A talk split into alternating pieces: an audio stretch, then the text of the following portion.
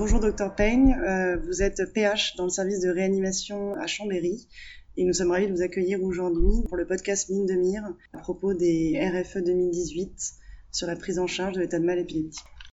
Comment définit-on un état de mal épileptique?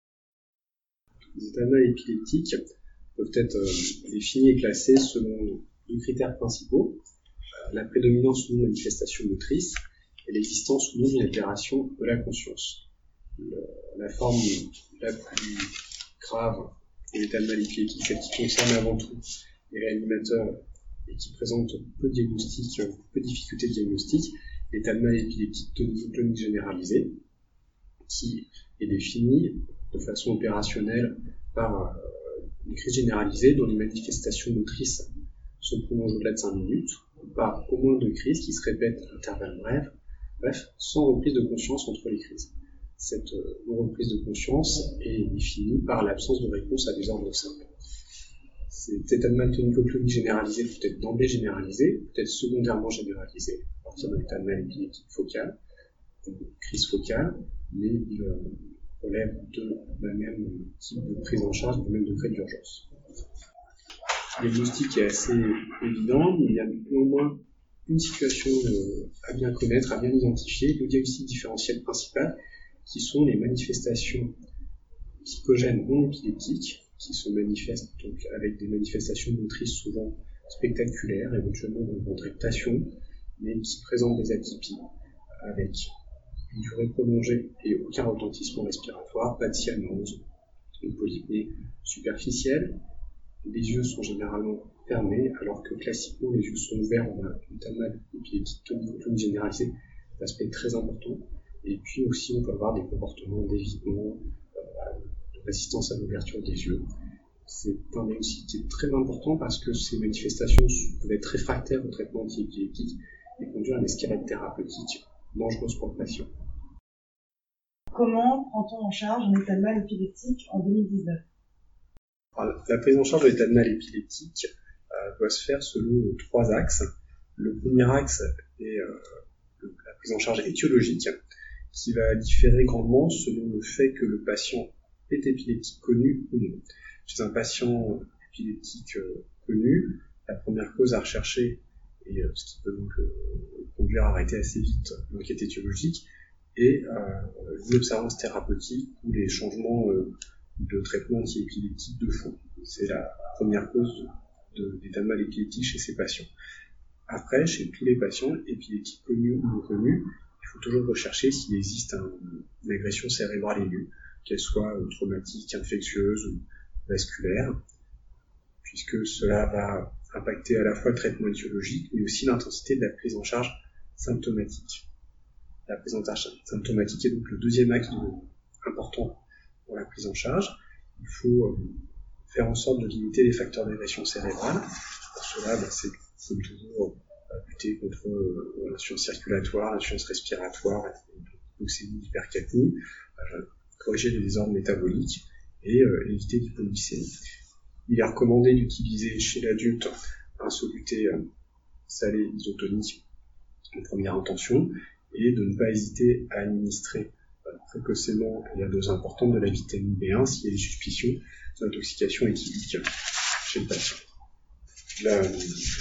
un traitement symptomatique, une part importante, une question fréquente et difficile est de savoir quand recourir à l'intubation ventriculaire, ce qui est probablement méconnu et qui nécessite d'être vigilant et euh, attentif, c'est de savoir différer une intubation chez des patients qui présentent un coma post-critique non résolutif, sans manifestation épileptique persistante, sans mouvement clinique, et euh, qui ont une bonne tolérance respiratoire. Chez ces patients, il est tout à fait raisonnable de ne pas faire d'escalade thérapeutique et de différer l'intubation trachéale tant que la tolérance respiratoire est bonne, tant qu'il n'y a pas de signe en faveur d'un état de mal qui persiste, que ce soit un état de mal larvé, l'évolution d'un état de mal insuffisamment traité, euh, qui a échappé au traitement avec quelques petites manifestations cliniques. Ensuite, le dernier axe est donc la prise en charge spécifique. Et ce traitement médicamenteux est codifié en tout cas sur ces premières lignes. Les traitements de première ligne doivent être des benzodiazépines. Plusieurs options sont possibles. Ça peut être le clonazepam injecté en intraveineux, ou chez les patients pour qui on ne dispose pas de voie d'abord, utiliser le midazolam en intramusculaire. Les posologies recommandées sont 0,015 mg kg pour clonazepam et 0,15 mg kg pour midazolam, sans dépasser 10 mg. L'efficacité de ce traitement est jugée au bout de 5 minutes. Si les manifestations motrices persistent, il est recommandé de faire une deuxième injection de benzodiazépine, dans ce cas-là d'utiliser une voie intraveineuse avec du clonazepam et de ne pas réutiliser du midazolam intramusculaire pour, éviter, pour éviter une accumulation du produit avec euh, des risques respiratoires. De nouveau, ce traitement est évalué de 5 minutes. Si les manifestations motrices persistent, il faut utiliser une deuxième ligne de traitement. Et là, quatre molécules sont utilisables chez l'adulte, avec des efficacités globalement similaires quand on analyse la littérature, sachant que les comparaisons n'ont pas été menées euh, avec un niveau de preuve très élevé. Et donc les molécules utilisables sont valproate de sodium, 40 mg par kilo en 15 minutes, il ne faut pas dépasser 3 grammes. Ce médicament est bien sûr contre-indiqué chez les patientes enceintes ou chez les femmes en âge de procréer. Les autres possibilités sont la phosphonitoïne 20 mg kg en dose équivalente phénitoïne avec un débit de 100 à 150 microgrammes minute. Et bien sûr, il faut monitorer les effets indésirables cardiovasculaires, il faut un scope, et euh, vérifier l'absence de troubles du rythme de conduction avant d'injecter ce médicament. Autre possibilité, le phénobarbital, 15 mg kg, qui a comme euh, inconvénient d'être plus sédatif, mais qui est quand même bien toléré. Et la dernière option est le lévétiracétam, 30 à 60 mg kg en 10 minutes sans dépasser 4 grammes.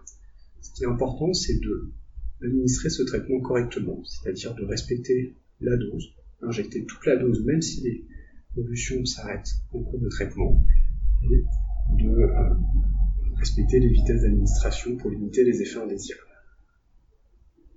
L'évaluation du traitement doit avoir lieu 30 minutes après le début de l'administration.